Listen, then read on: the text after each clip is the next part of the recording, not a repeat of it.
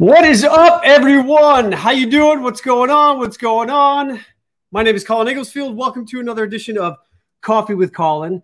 For the next hour, you are going to be inspired by some very stimulating and amazing conversation because this show is all about me interviewing my guests and asking them what inspires them, what are the challenges that they have overcome in their life to accomplish their dreams and their goals and to achieve the successes that they have had. We have had such an amazing season three, and we're continuing it tonight with a good buddy of mine who I've had the privilege of working with on All My Children. This guy is not only one of the best actors I've worked with, he is also one of the coolest, kindest, most just generous and outgoing individuals I've ever met. So this is going to be a really great episode. I can't wait to. Uh, to have him on here and to ask him uh, some stuff that uh, you know when we're on set we don't necessarily always get to talk about personal stuff and uh, there's some some really uh, some some fun stories I'm sure we're going to get into over uh, the next hour. But real quick, just uh, want to say thank you to everyone who has made this season and the past three seasons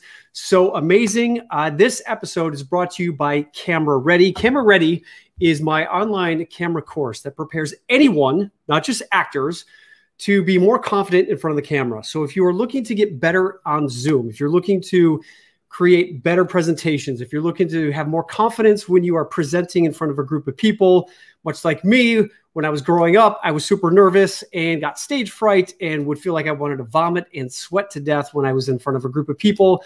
But through the help and the grace of my acting teachers, I learned a lot of really great techniques and strategies that I've put into Camera Ready that will share that will show you how to be more impactful with your messaging. There's different audience types that you have to know how to speak to. There's different personality types, and it really comes down to creating a concise and impactful message for you to be able to create more impact and influence in the world. Nowadays, with everyone being on camera, everyone is doing things on Zoom.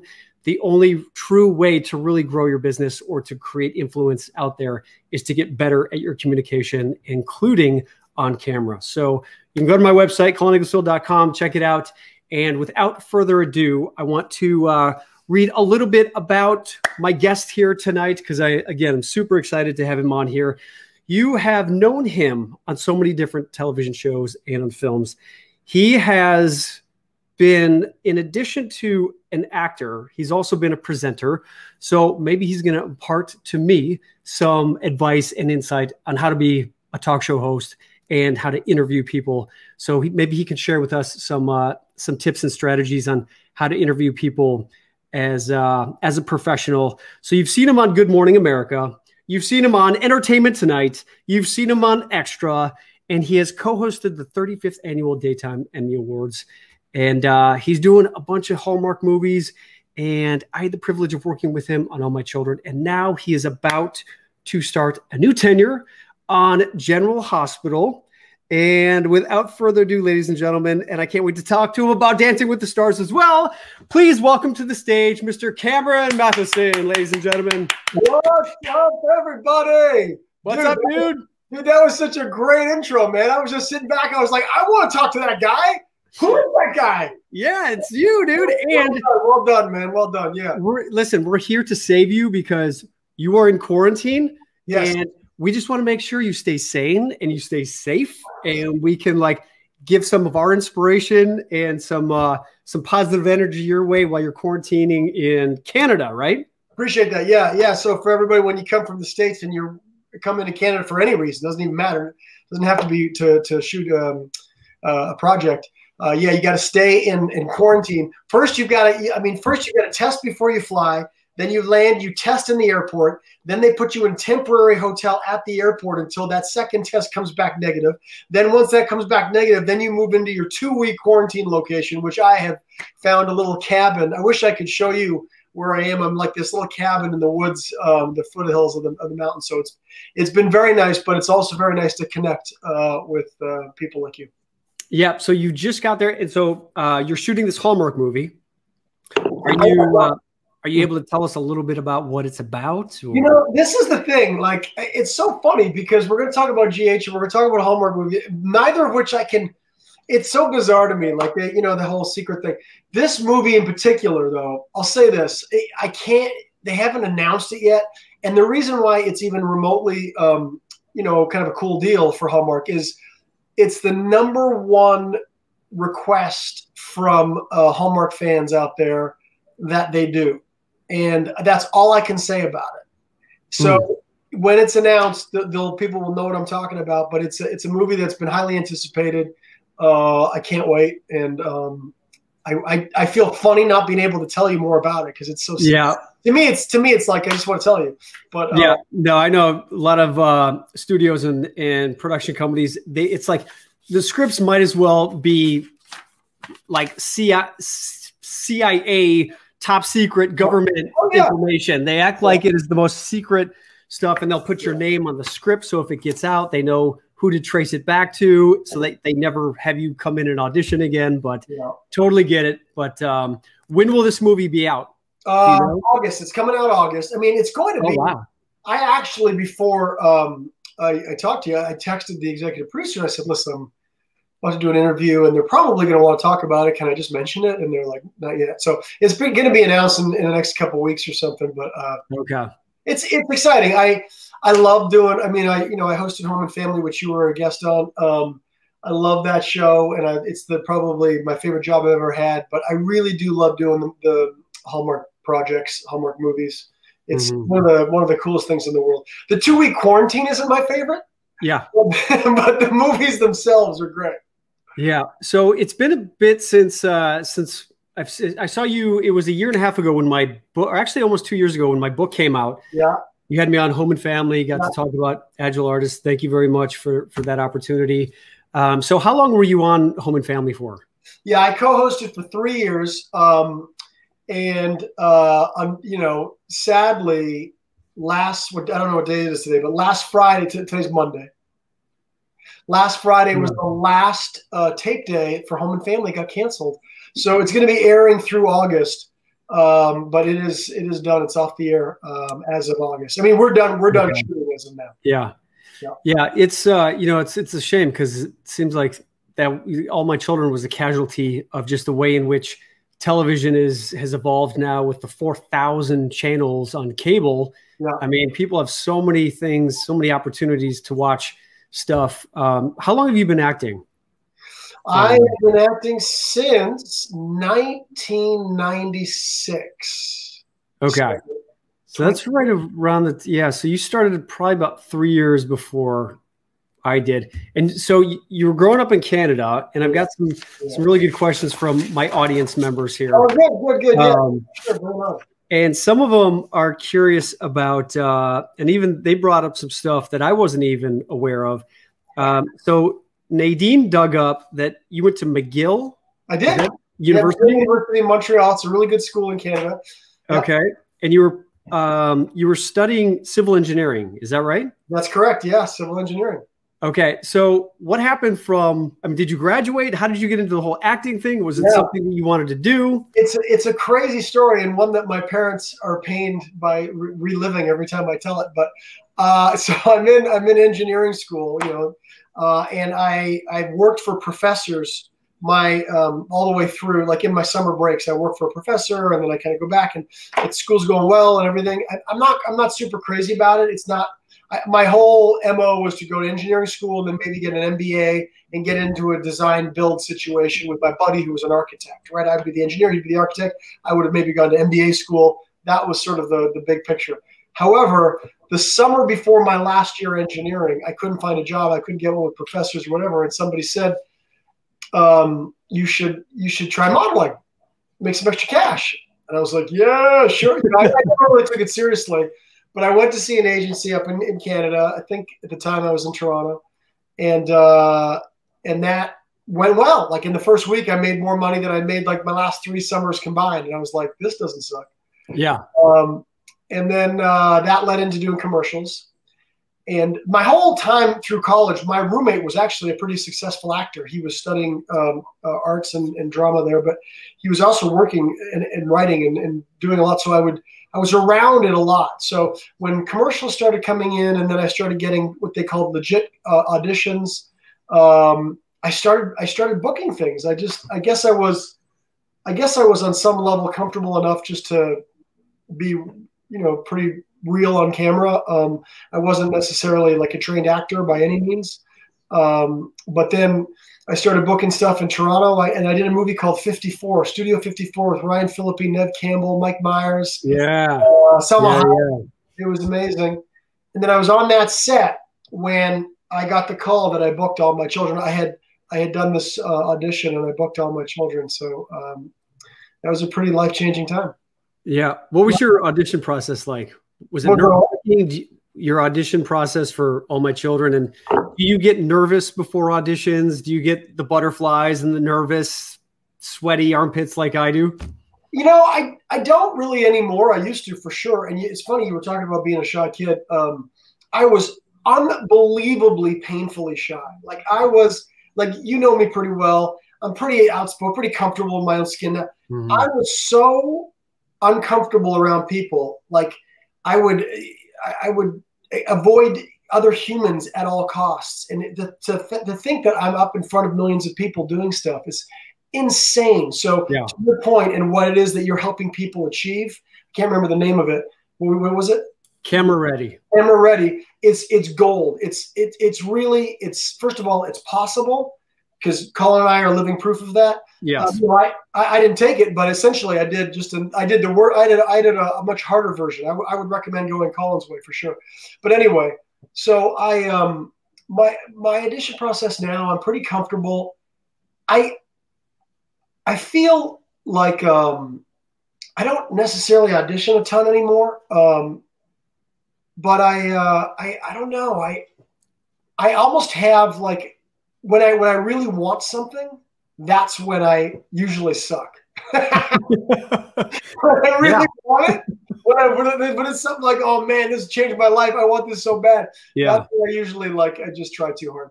But when I don't really care, like so for all my children, um, I was just visiting friends in New York for the weekend, man. Like I was just mm-hmm. there. I went to see an acting agent just to be able to write off the trip.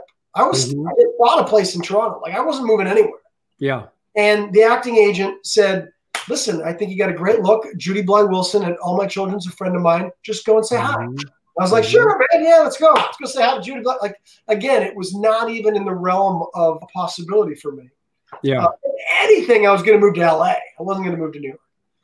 And, um, you know, in my head. And uh, and I went into Judy and I was relaxed or whatever. I told her I was shooting 54, and then she gave me a script to read, gave me a, like a cold read. So for five minutes, I looked over this little scene, and then she put me on tape. She's like, "It's gonna put you on tape. Go ahead." From that tape, I got a screen test. I was the only one they screen tested.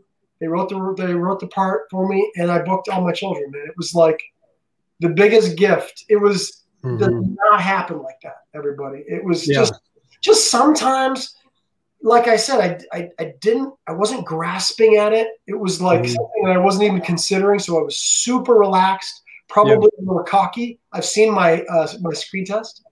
I've seen, I've seen, oh, I've, really? seen I've seen the cold read. I saw. Okay. I would love to see that.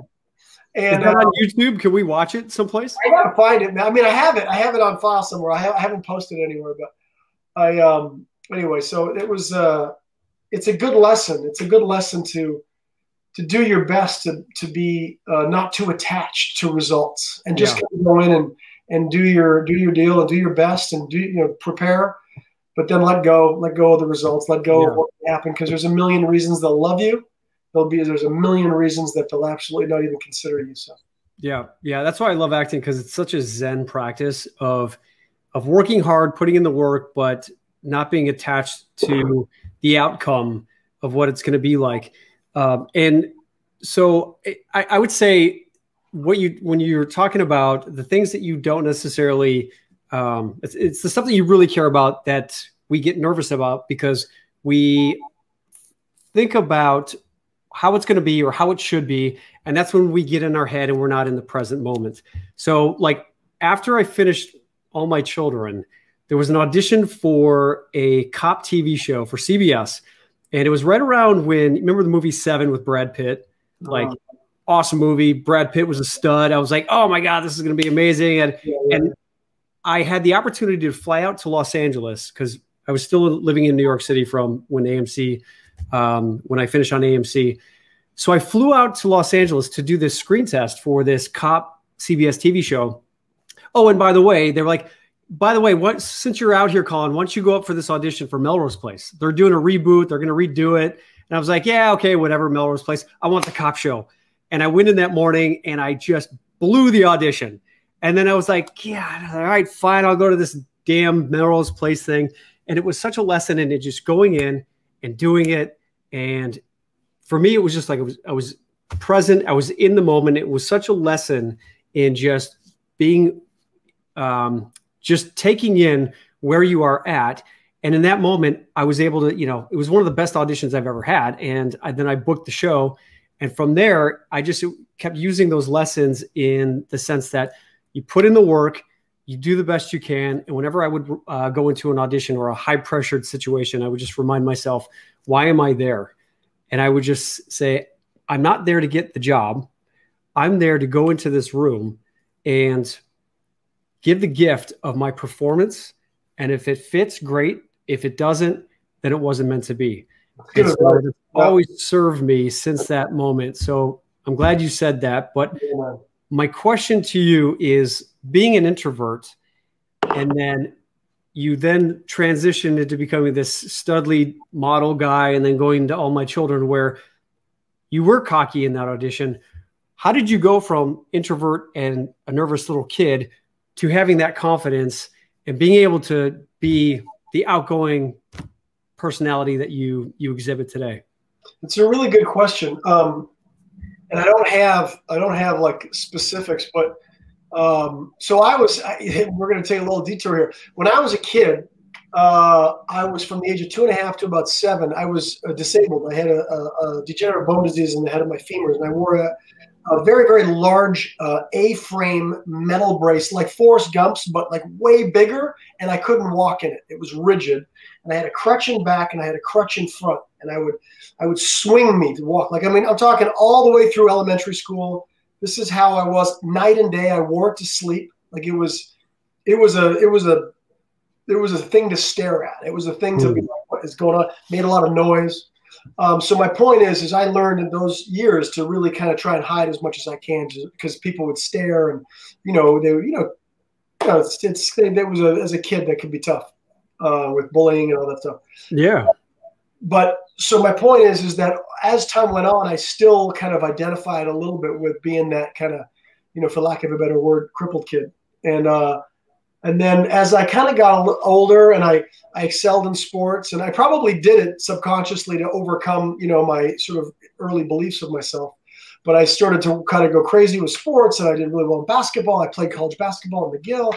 Mm. Um, and then I started like, I used other successes in my life to build, um, to build sort of more confidence. Um, in myself and then eventually and that's also believe it or not one of the reasons so i'm not saying this is the right way to do it everybody. I'm just saying that i think that's how it worked for me. I think there's a lot healthier way to, to build your own self-confidence than by using external kind of validation. But um, i uh, one of the reasons i went into modeling to begin with was that same reason to sort of feel um, I don't know, validated to, to have a different kind of identity. I, I, I definitely didn't think about it at the time, but I, I remember really wanting it. And my, my buddy who was an architect and all, you know, I was successful in engineering school, going off to MBAs. And they were like, why do you want to do it? Like, I don't understand why you're so, why do you want to do this? And I, and I really believe that's why. And I think over time, I, I I just was in a situation that allowed me to become slowly more confident, slowly more um, um, sure of myself. Uh, but when you base it on all those externals, um, you know, it becomes very fragile. Mm-hmm. So the reason why I would not, I wouldn't recommend, you know, doing that. I mean, of course, it helps a little bit, right? Um, yeah. You want to try and emphasize things that you're you maybe you're good at, or that you feel good about, or that you're confident in. But at the same time, if it's if, if your whole self worth is kind of based on all those things, it's it's like um, it's a very fragile it's a very fragile situation because they're not going to last. Yeah, well, I think it's good advice. Doing yeah. something that you you love and that you're good at, and then building off of that. So you were good at basketball. It was something that you love to do, right?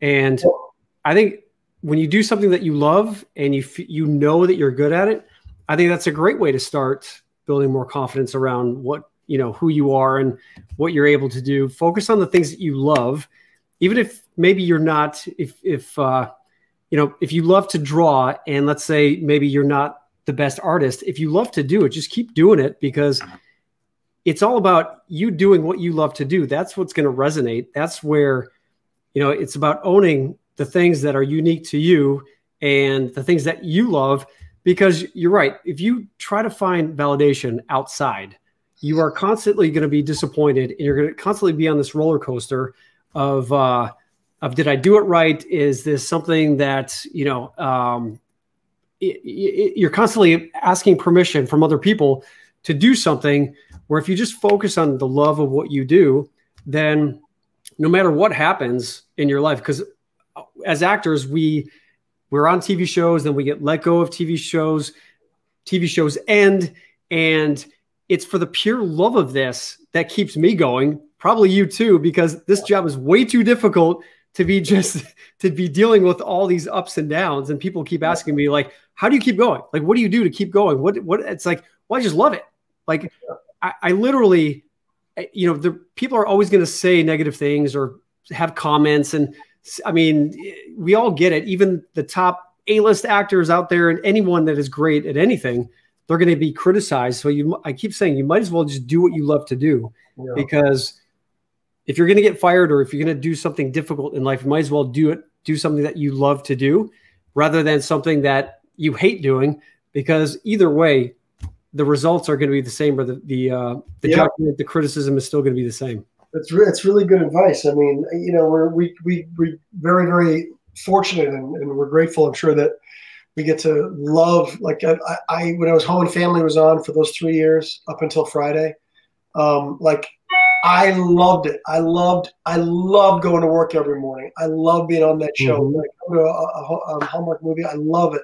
When we were on All My Children, I would still be on that show if it was still on the air. Like I loved it. Like I, you know what I mean? There's yeah, it was fun. Other jobs that I've done that I haven't that have been sort of in that you know I had to take jobs that I that I had to take. They they weren't my favorite, um, but at the time, you know, I got a family to provide for, so you know, I had to take them. But but we've been lucky to have been doing things that we just love. So yeah, yeah, it's awesome. So I've got. Uh, oh, by the way, I just want to say what I loved about working with you on All My Children is that Cameron, ladies and gentlemen, had a full weight set in his dressing room. So whenever whenever any of us guys on the on the show had to go do like a shirtless scene or a bedroom scene, Cameron's room, knock on the door. Hey Cam, can I uh, can I use those 25 pounders?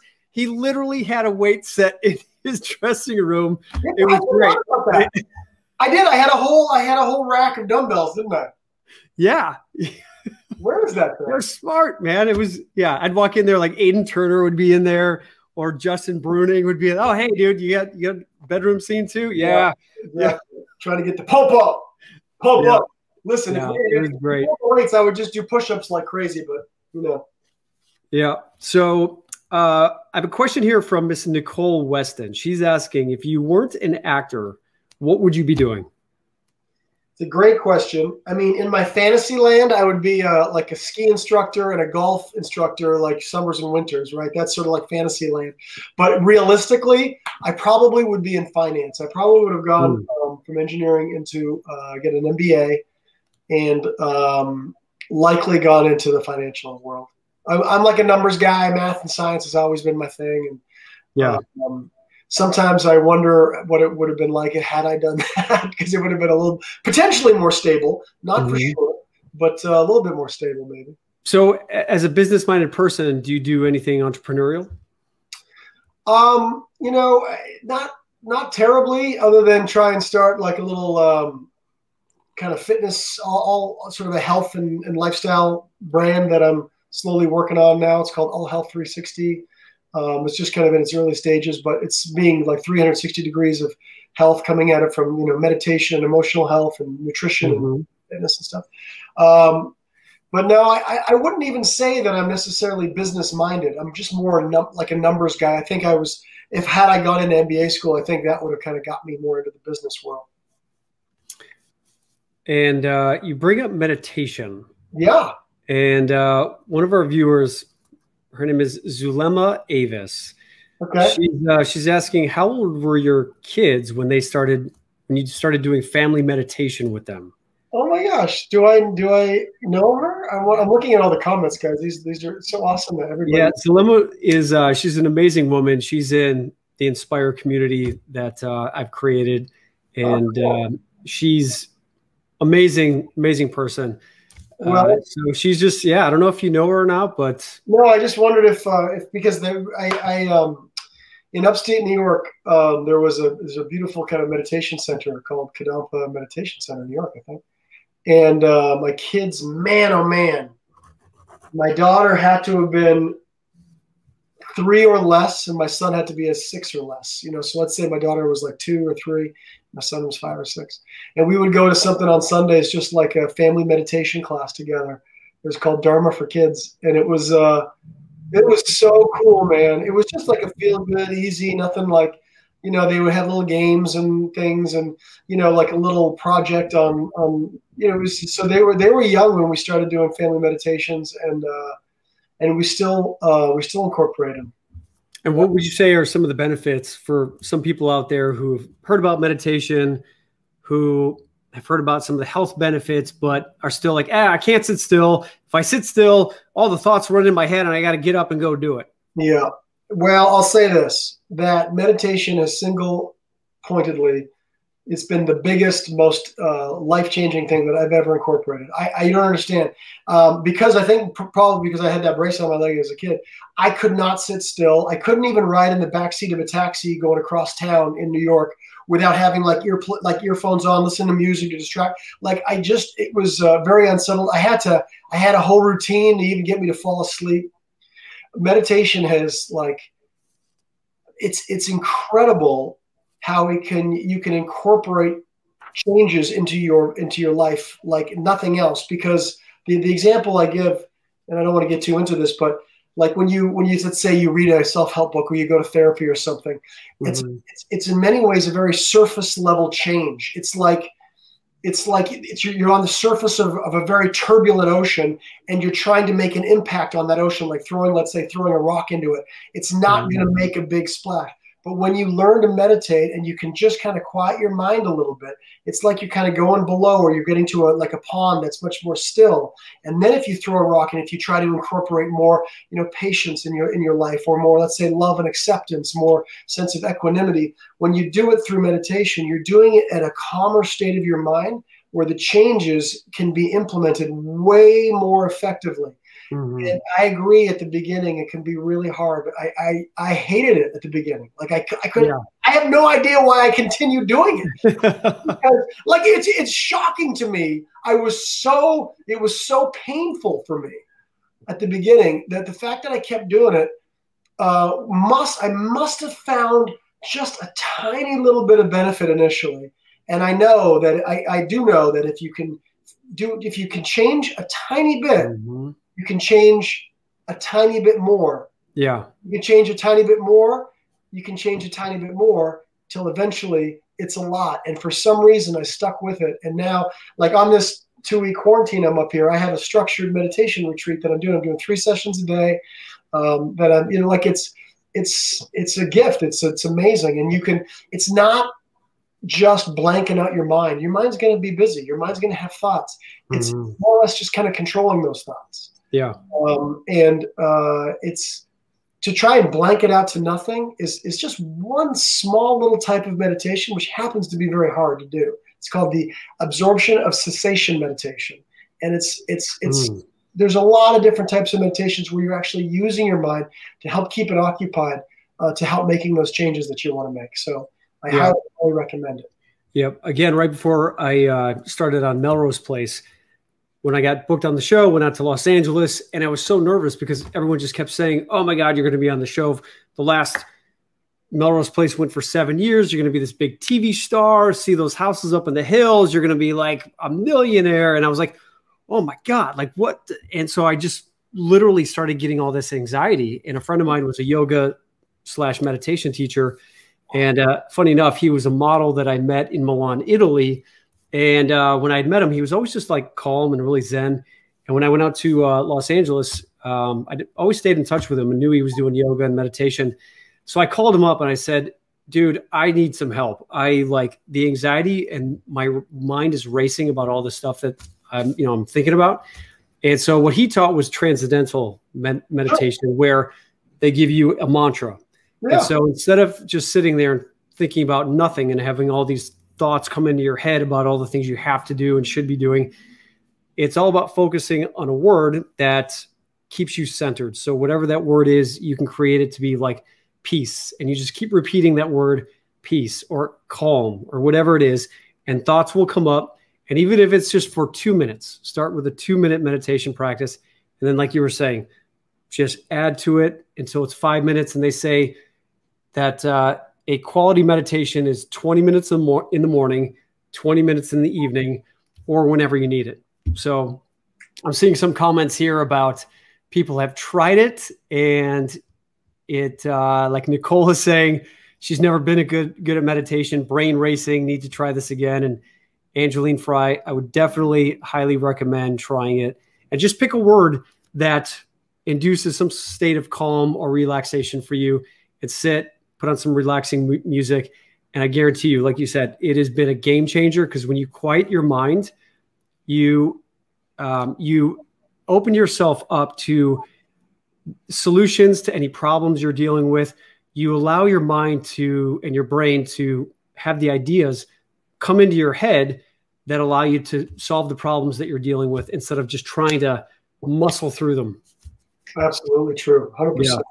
It's um, it's pretty it's pretty amazing, and yeah, it definitely takes a little a little a little practice to kind of get going with it. But you know, and also um, if you can find a class to start with where there's like somebody teaching. Well, by the way, was the model named Cameron? What? Uh, no, his name was Derry. Oh, Derry. Okay. Yeah. There was a guy in Italy named Cameron. I can't. He was like a, a big model. I think he was before your time. Though. Okay. How old are you again? Uh, I'm 48. You're but I, I I remember Cameron. I actually worked with Cameron. Oh, you did? Okay. Yeah. Yeah, yeah, yeah. yeah was he in the meditation? Like a big yogini or a big yoga, whatever yoga instructor. Okay. Yeah. Um, well, you touched on saying that you've read some books. Uh, I have an at. I'm sure you've read plenty of books in your life, but the question is from Marisa Costa. Um, who is your favorite author? Well, you know, as far as like kind of everyday books, uh, probably uh, Paulo Coelho. Uh, the Alchemist. Alchemist. Yeah, yeah. I love that book. Yeah. As well. Now, as far as like, you know, kind of meditation books, or uh, uh, an incredible Tibetan Buddhist monk named Geshe Kelsang Gyatso is the the books that I follow for, like that I'm kind of reading on this meditation retreat. But um, yeah, those are those are those are the kind of books that I like to read because Colin and I, we you know, we read scripts and we read enough kind of like fantasy and things, and um, when I when I take time to sit down and read it, you know, for me it makes more sense for me to make it sort of like a, a meaningful reading session. Not not that reading scripts isn't meaningful, but those are more just like um, either work or for pleasure. Um, so yeah, those are those are the types of books that I like to read. Awesome. And uh, next question is from Sharon. She would like to know who would you like to work with that you have not yet had the opportunity to work with?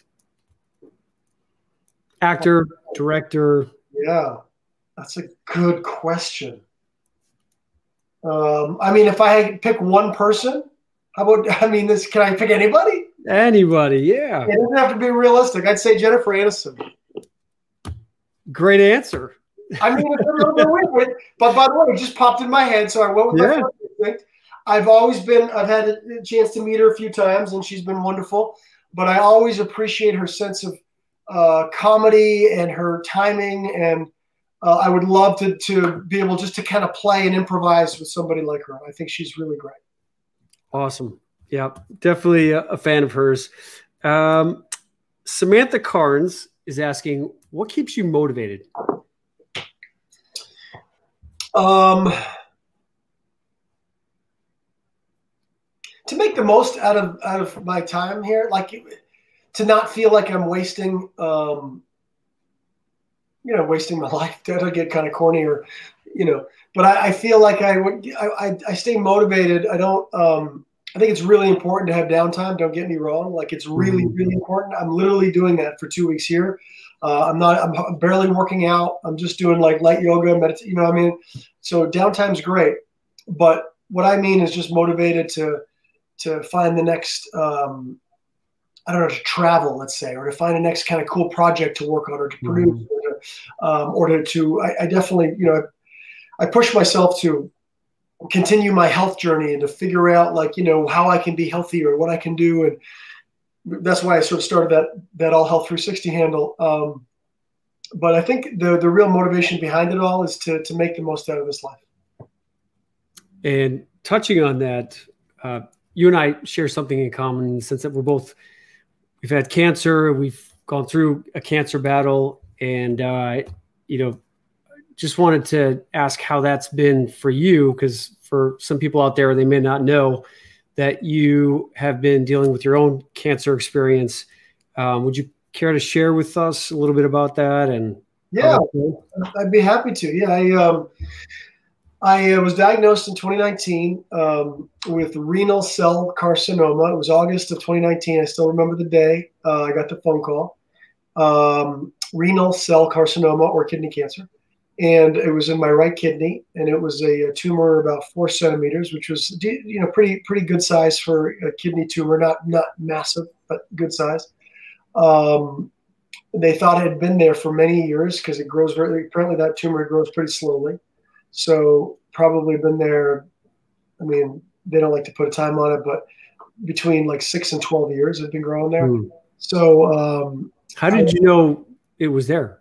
Yeah, it's it's the question I get more than anything, and, and honestly, it was it was incredibly fortunate. But I, um, I've always been like the guy. Like I've noticed in the last, let's say, seven years or so, that um, something's changed in my body. Like I noticed that just digestion wasn't as good. I didn't have the same kind of energy. I there was like more cramping and things like that, and um, so I had been doing lots of tests, blood work uh, stomach tests, all mm-hmm. sorts of you know all sorts of tests looking at levels, and a lot of them were pretty concerning and not really in line with what should be for a guy who's active and eats really clean, like crazy clean, and uh, meditates and tries to de-stress. I do like you know on paper everything everything right, but my white blood cell count was very confusing. Um, as well as some other things. And I, I thought that I had something wrong. And, and I had asked for an MRI. I said, let's, let's get an MRI on my gut because I figured. Mm-hmm.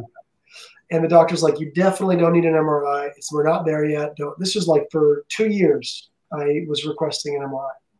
Um, and and he, he, they weren't saying no. They were just saying, mm-hmm. you really don't need it. Trust me. So I was like, okay.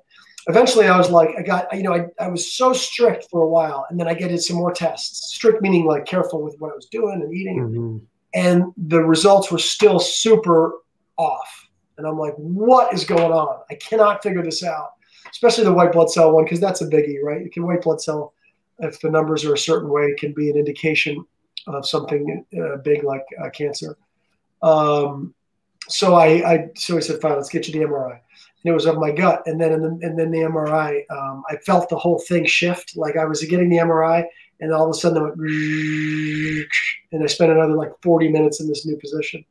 And I was like, huh, that's kind of weird. Um, but didn't think much of it. And then I, I, got a call from the doctor five hours later, which is never a good sign.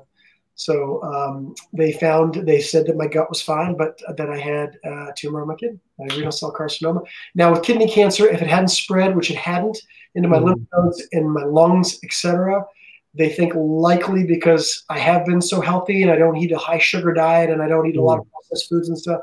Didn't really have the energy necessarily to spread, but just to kind of grow and then spot, which is very lucky because mm. it's been there so long.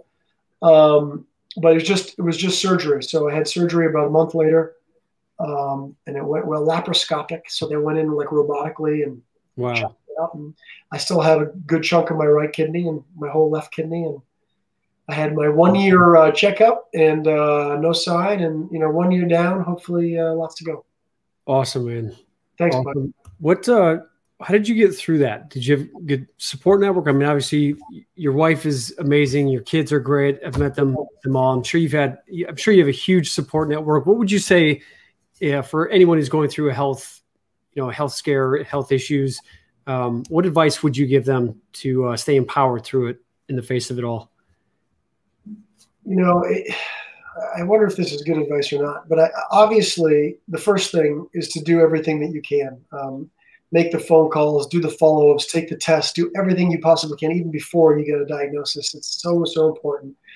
Uh, now, with that said, um, there's only so much that we can do, right? So, like, try the best you can to have a peaceful, faithful mind. Uh, I, I, w- I would say, in the face of adversity, I think that'll really help your recovery mm-hmm. and like to, to really try to do it all with with peace, like to do it all with as much acceptance um, that you can because I feel like that has a really it has a very positive effect on your mind. Mm. Um, so you already have a you already have a let's say a sick body, cancer or who knows what, hopefully not, but let's say you know something that you need to fix in your body that's already there. Mm-hmm. Have like the anxiety, or like, we tend to reject it. I can't believe this is happening. This is not, and then like the, the stress and anxiety yeah that messes your mind too and so you've got like the agitated stressful mind plus the sick body uh, it's a bad combination um, so to the best of your ability to do everything you can within your power but at the same time a level of acceptance accepting what is and what you know what's happening and to try to do it with as peaceful mind as possible and i really believe that um, I mean, I think that's whether or not that helped me specifically with it helped my mind. It helped the way that I got mm. through it obviously your support system um, yeah. is massively important. Um, and you know too, Colin. I mean, you you so many so many people that love you and follow you that you don't even know. Um, yep. You know, we were there and reached out and sent you love and prayers and and and we're so incredibly lucky for that and great. You know, so mm-hmm. fortunate. But even if you don't have that, um, you do. Like even if you don't yeah. think you have that, you do. Yeah. Because I know Colin and my myself and other cancer survivors and people going through tough things. Like I literally pray for people I don't even know every day. Like I just think because like you got you you can't go through something like that and yeah. not have it affect you in a way like bigger picture to think about others yeah. that are going through the same or way worse. Like in the grand scheme of yeah. things, pretty darn easy. You you had it harder than I did for sure, uh, Colin. But it's um, so those those sorts of things bring a level of acceptance uh, and peace with the mind. And that way, I really believe you have more shot at tackling the physical aspect. Yeah. Yeah. It's, it's great advice. And, and I would also say that a lot of us are afraid to share experiences like this or to tell people that we're going through certain things. And I tried to hide it. I didn't tell anyone at all my children. I remember. You I had my surgery. I was going through my radiation, and it was the third week of my radiation treatment when I was on set and Casey came up to me and he was like, "Are you you're right?" And I probably looked like I was green and sweaty, and um, the radiation was just you know it just was making me not feel great. And at that point, I just I couldn't hide it anymore, and I I said no, I I'm going through this treatment. And he said, "Why didn't you tell anyone?" you and I and I said, "I I just didn't want to make it anyone else's problem or issue. And it was a big lesson because, you know, as, as afraid as I was to tell people, as soon as I told Julie, our producer, um, she was like, What are you doing?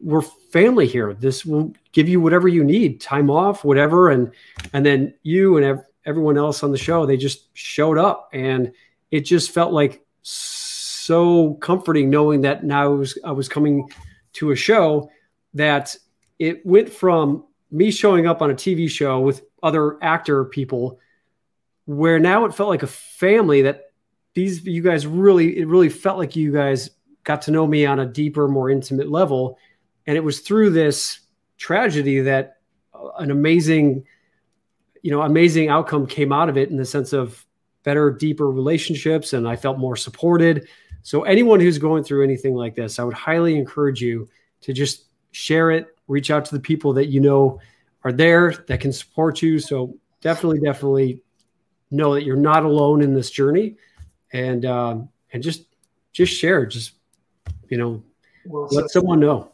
Well said, bud. Yeah. Um.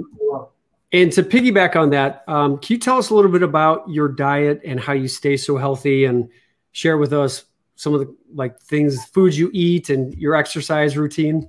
You know, it's um, you know, it's changed a lot from time to time. Like I've generally been um, like I'll say this first that we're all very very different, and um, and even I'm different than I was, let's say, five years ago, as far as what's working well with me and stuff. But uh, I think some some common things can help us all, no matter if we're if we're vegan, if we're keto, if we're whatever.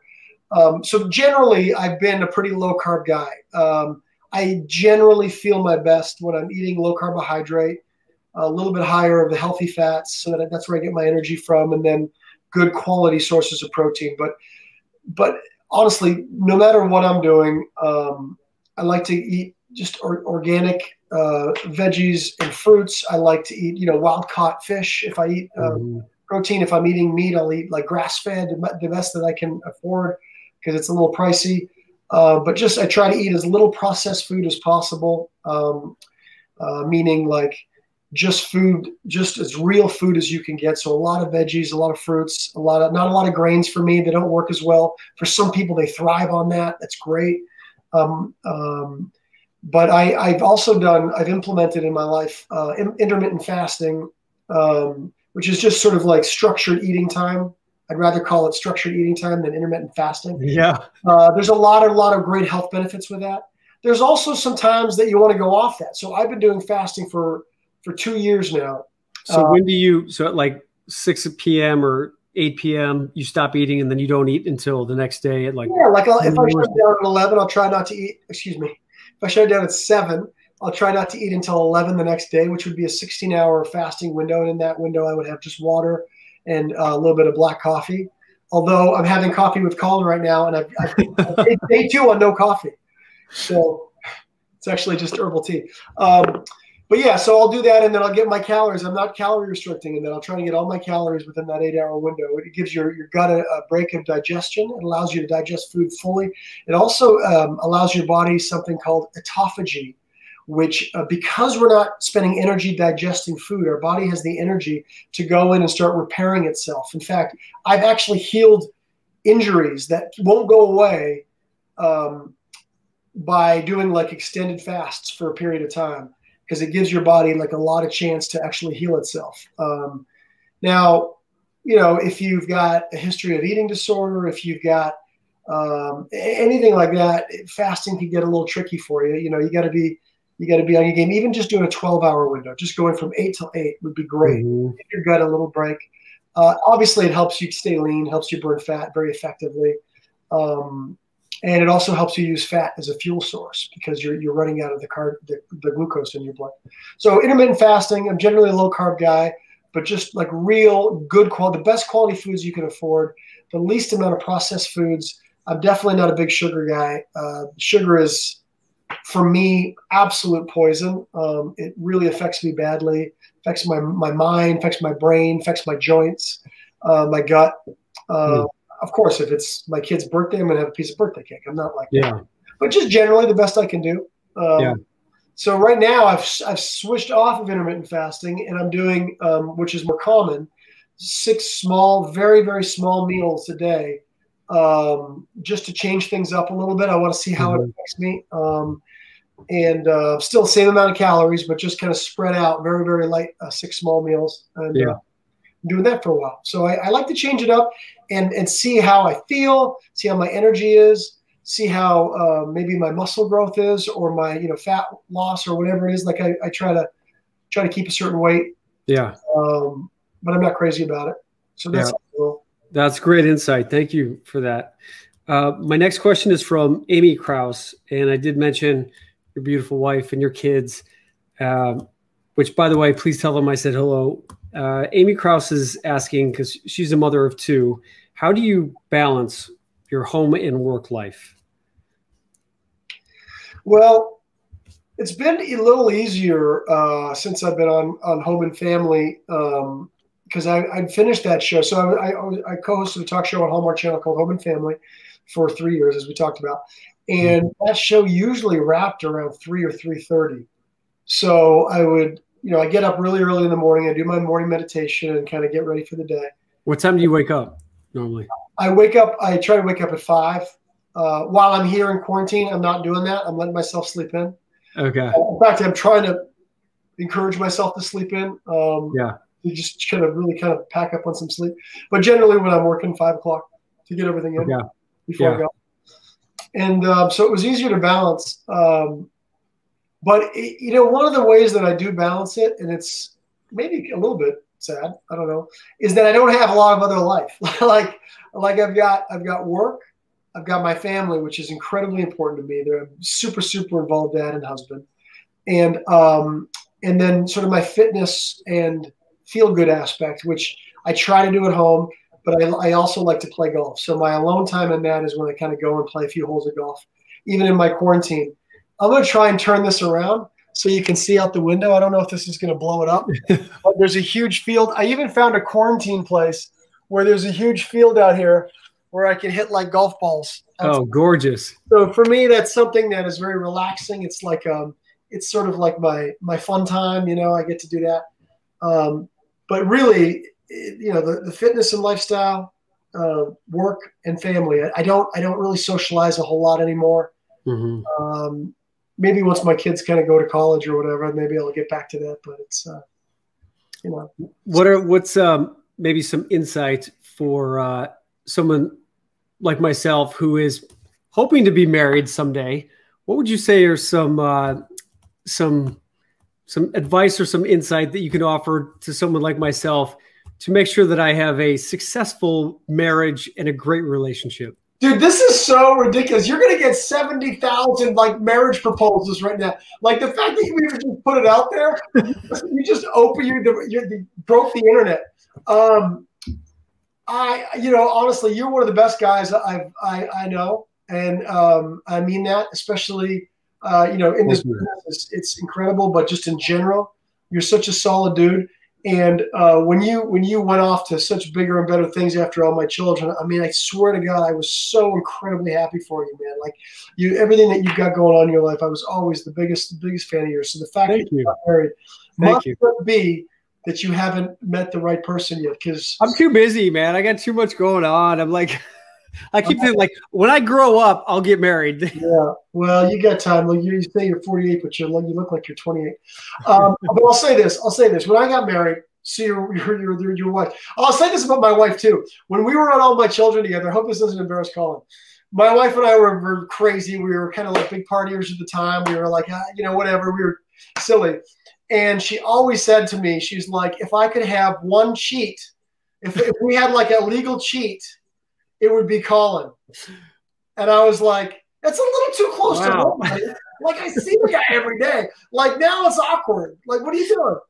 Um, but anyway, you missed your chance with my wife. Am I red? Am I blushing? I, uh, I here's what I learned when I got married. I definitely was still, um, and you know, I guess it's sort of normal, but I was very sort of, uh, well, pretty selfish guy to be completely honest. Like I feel like, um, you know, I've been single a long time. I got married when I was 33, I think, and um, and I, I feel like the the big beautiful. We, we had trouble, uh, you know, the first five years of our marriage. I've been very open about it. We, it was really rocky for a long time. Um, obviously, um, we worked it out, but the real big thing I feel like for, for me, from my side, was um, learning the benefit, and it also came with having kids, for that matter. But learning the real benefit of truly being other centric, to really, to really truly think about others and care about them and what they want and what makes them happy and what makes them unhappy and try to avoid those things and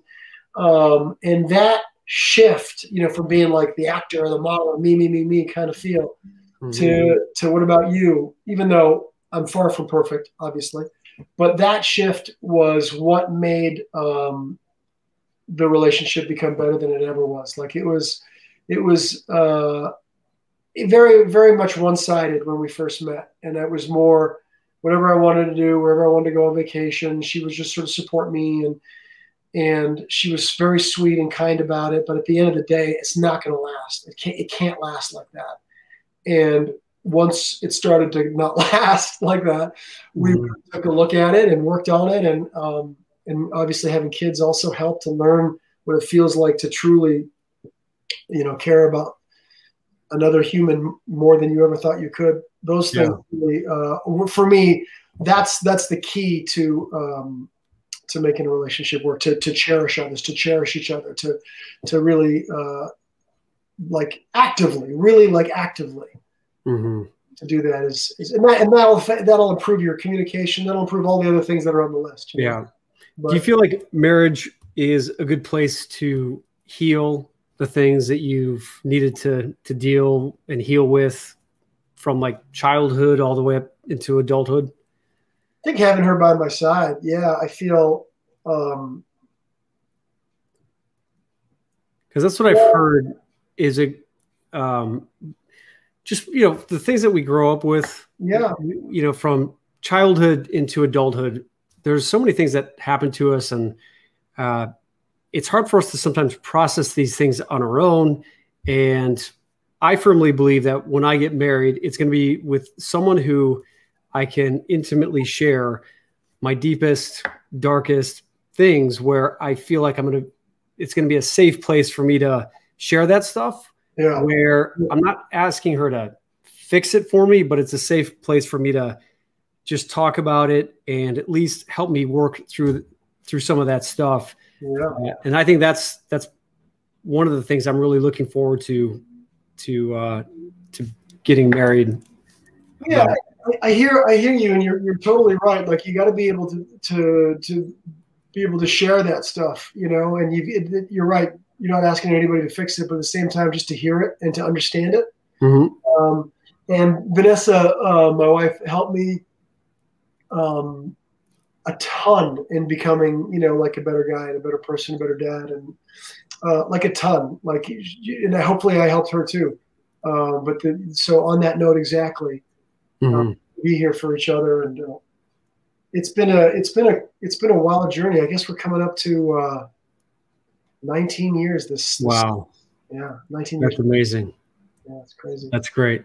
Well, all my children. We were all my children. What year was that? That was I was there 2005 to 2009. Yeah. Yeah. That's crazy. Yeah. How many years were you on All My Children? From 1997 to 2011 when it got canceled. Wow. Yeah. Wow. One year off in the middle. I took one year off in the middle. Okay. Yep. Yeah. Well, um, we're coming up to the top of the hour here, Cam, and uh, I just want to say thank you so much for for being here, for being so candid, open, and honest. And uh, I want to just ask a couple last questions here. Um, what's some advice you would give your younger self, knowing what you know now? Hmm. Um, I would I would definitely give the advice about meditation to learn how like it's crazy that we don't teach that in school to learn how to be still and to like learn how to like work on our insides. I would give my i, would definitely give the advice to learn um, the benefits of um, cherishing others and don't take yourself so seriously you know mm-hmm. in that sense. Um, and i probably would also say that you're enough. You're enough. You know because i think being a, you know that crippled kid uh, my whole young life and, and I, I, only use that word as in quotes, like that's obviously not a PC term, but mm-hmm. that that was the identification. That's how I thought of myself. Yeah. Um, and it, it, wasn't okay, and, and I use it in that way only. But um, you know, I never thought I was enough. You know what I mean? I always had to do this, that, and the other thing. And it's also why I used to take my shirt off at fan events all the time, just to pr- like, enough, dude. You're enough. I would say that. I would say that. Did you have your ever have your shirt ripped off like I did at one of those events? Uh, I don't literally grabbed my shirt and ripped it off. And I was like, what? Security came and grabbed her off the stage. And then she came up and uh, she apologized and gave me a $5 bill and said, sorry about your shirt. I was like, oh, wow, I would have expected a little more. I'm just saying, Coleman. Yeah. Um, and for some of the viewers out there, um, some of their some of my viewers are actors themselves or have kids yeah. who are wanting to go into the entertainment industry. What advice would you offer people who are interested in getting into entertainment or of kids who are wanting to do that? yeah, first of all, I would follow um, guidance from people like you. Like I really would. That that's extremely important. Uh, the insights. Uh, even Jacob Young has some great tips for people out there. He's also another actor from All My Children. I think that's really important. So so take your class and and, and do all that. But also, I would say to um, shoot your own stuff, put it up on mm-hmm. YouTube, be your own creator. Right now, especially, people are. Um, you know, back in the day, you had to go to auditions and just hope to get an agent and all that kind of stuff. People are getting agents mm-hmm. from, you know, their YouTube channel or from whatever. Um, so I would highly recommend to get used to, to putting yourself on tape, even if it's on your iPhone with a script that you downloaded from a famous play, whatever, whatever, whatever monologue you like, shoot it, do it, produce it, make it out, put it out on on um, any any really kind of form of media that you can. Uh, a, it's going to get you experience. B, it might get you seen. Um, see who knows? Maybe it'll uh, turn into something that can uh, make you a little bit of money too if that's your goal so. Yeah great advice. And i forgot one last question from zulema. She wants to know about your your mustang your 65 must mustang i love her yeah. I mean, I've got such I've got the best fans. They know how to find out so much information for me. We just replaced the engine. It needed a new engine, and I was like, of course, I replaced the engine before I found out Home and Family was canceled. But uh, I, I, wanted to. I want to. Oh, I can't find. it. I was going to find it and play it for you on my phone. Um, but it looks amazing. It's a '65 Mustang Fastback. Um, it's literally like the sweetest car, the sweetest ride in the world. Um, and now, oh, oh, this is the engine. Wait, I found it. I know you got to go. I know we're out of time. I know. No, it's all good, man. Show me the engine right there. Whoa. Woo, baby. The beast. Damn. I don't have the sound on, but you just see the. I didn't know you were a gearhead. I'm actually not. I just love this car. I just love this car. So the car, really quickly, uh, really quickly. I was in New York. My wife, my girlfriend at the time, Vanessa, was in L.A. She knew I wasn't serious. Like I said, I was living a selfish lifestyle. She was like, "Oh my God, this guy's a partier." I flew to LA. I bought this car that we, we just happened to see together, and I put it in her name and I left it in LA. This is the 65 Mustang. And I said, This is how serious I am about this relationship. And I left the car in her name with her. And, and uh, so that's what it represents for me. This Mustang is sort of like our relationship. It needs work. Awesome. so you've had this thing for like 20 years then? I have. I've had it wow. for I've had it for longer than we've been married. I had it when we were just starting to date, and she was like, "This guy's not going to settle down." That's so. You're saying I have to buy a woman a car? Well, no, no, no. I, mean, I guess it does seem like that. I was just showing it so that she saw that I was like, you know, serious about it. No, it's it's that's good advice. Oh, one yeah. last thing um, before we go, because I want to ask you about this Dancing with the Stars. What was that like? And because I am so, I'm like, I'm dying to get on that show. I just want to do it. Um, I may only last like the first episode, but what was that like? Dude, you, you'll you'll do great. Are you kidding me right now? It was it was a blast. It was like at the time, especially, it was season five. It was like getting 25 million viewers every night. It was wow. like I was on the biggest sports playoff game every night. People would stop you, and it was so fun. It was it literally was my like my inner kid that will ever always wanted to play professional sports, even though it, yeah. it sort of felt like that. Like you had a competition, you rehearsed, you practiced, you came out there. You know, I had to fly. I was doing all my children at the time. That's right. You were going back and forth. Back and forth. So people in the airport cheer you on. You, you know, you felt like a um, you felt like a football star. You know what I mean? Like the way people reacted, and it was yeah. so fun. It was unbelievably hard. Oh my god! I mean, you, you have a week to learn each of the dance like mm. style, like salsa, merengue, waltz, like. Was, I was doing not enough time. I was doing 120 pages of dialogue and all my children in New York, flying both ways, trying to learn how to dance and doing like press and publicity the whole time. It was insane. Uh, wasn't the best for my marriage, I'll tell you that. There you go. that was one of the things we had to get through, just because it was such a tough time. But um, it was so fun. It was great. Other than that, what was your favorite dance style? Uh, the Paso Doble. If you haven't, if you guys have never seen it, go ahead Google Cameron Mathison Paso Doble and watch my Paso. All right. Can't wait, man. Well, hopefully, uh, if I ever have the opportunity to get on there, I'm definitely calling you for some tips. And uh, Cam, thanks so much. I appreciate you being here. Good luck with your quarantine. Is there anything uh, you want to share with us before you take off? I just want to say really quickly, I'll be on General Hospital sometime this summer. You got to check me out there. Yes. When do you start filming that? What's that? When do you start filming? Um, I start. Well, I think I start filming in, in June. Truthfully, I don't even know yet. Okay. I, I, I mean, I, I know I'm doing it because I signed the Yeah. contract. That's about all I know. But um, Awesome. I'm, I'm excited to go back to daytime, man. I'll miss you. Yeah. Yeah. Awesome, dude. Well, good luck with everything. Thanks so much for taking the time and just being so generous with with everything you've offered tonight. Appreciate it, and uh, sending you all all our best. You're the man. I really appreciate you having me, man. You know, I'm I've always been a huge fan of yours, brother. Thanks, Cam. Appreciate it. Take care for now. I'll talk to you soon. Thanks everybody for tuning in. See you, Cam. Man, what an awesome dude, right? I mean, that's one of the reasons why I miss working on all my children. It's uh it's people like Cameron that make this this job so much more fulfilling and uh and just real. Because you know entertainment can be a lot of smoke and mirrors and it's people like Cameron Mathison that uh that just you know make you feel it feel like you've got a really good friend in the business.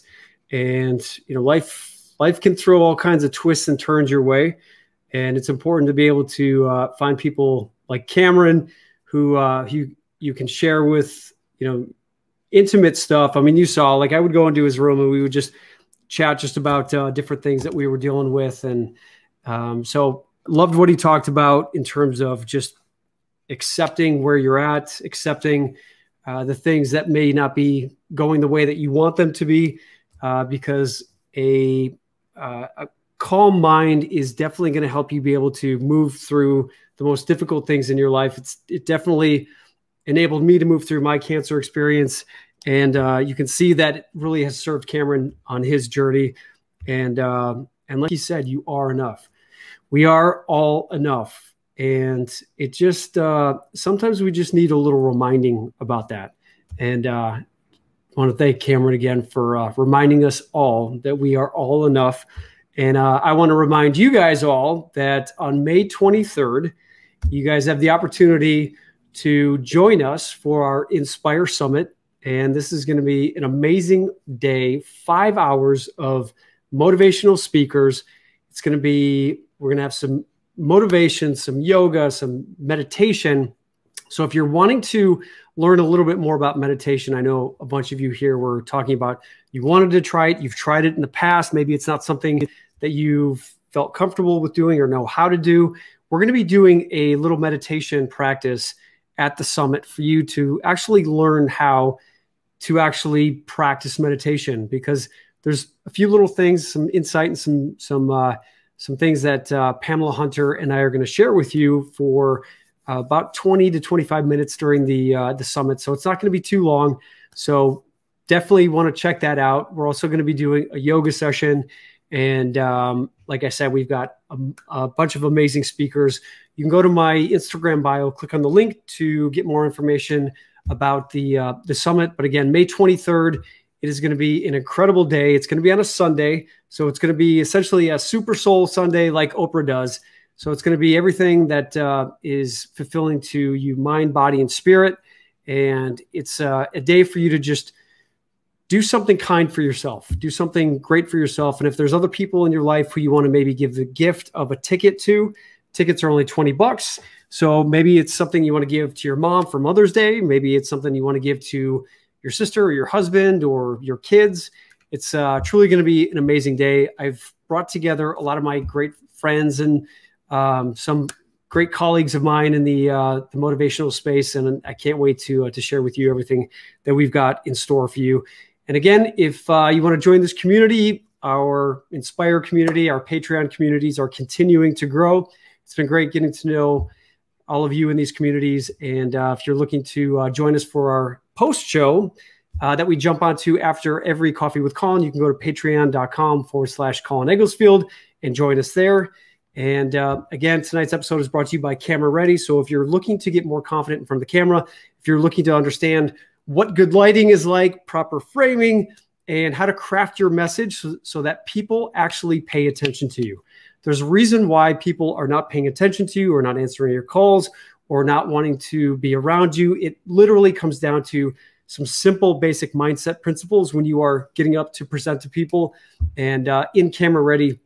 I share with you all the tips and strategies that we learn as actors on the stage so that you can go out there into the world and share your message. Again, this is not just for actors, it is designed to uh, to share with everyone out there who's learning how to just have better online presentations and who are wanting to get more confidence in front of the camera and in front of live audiences.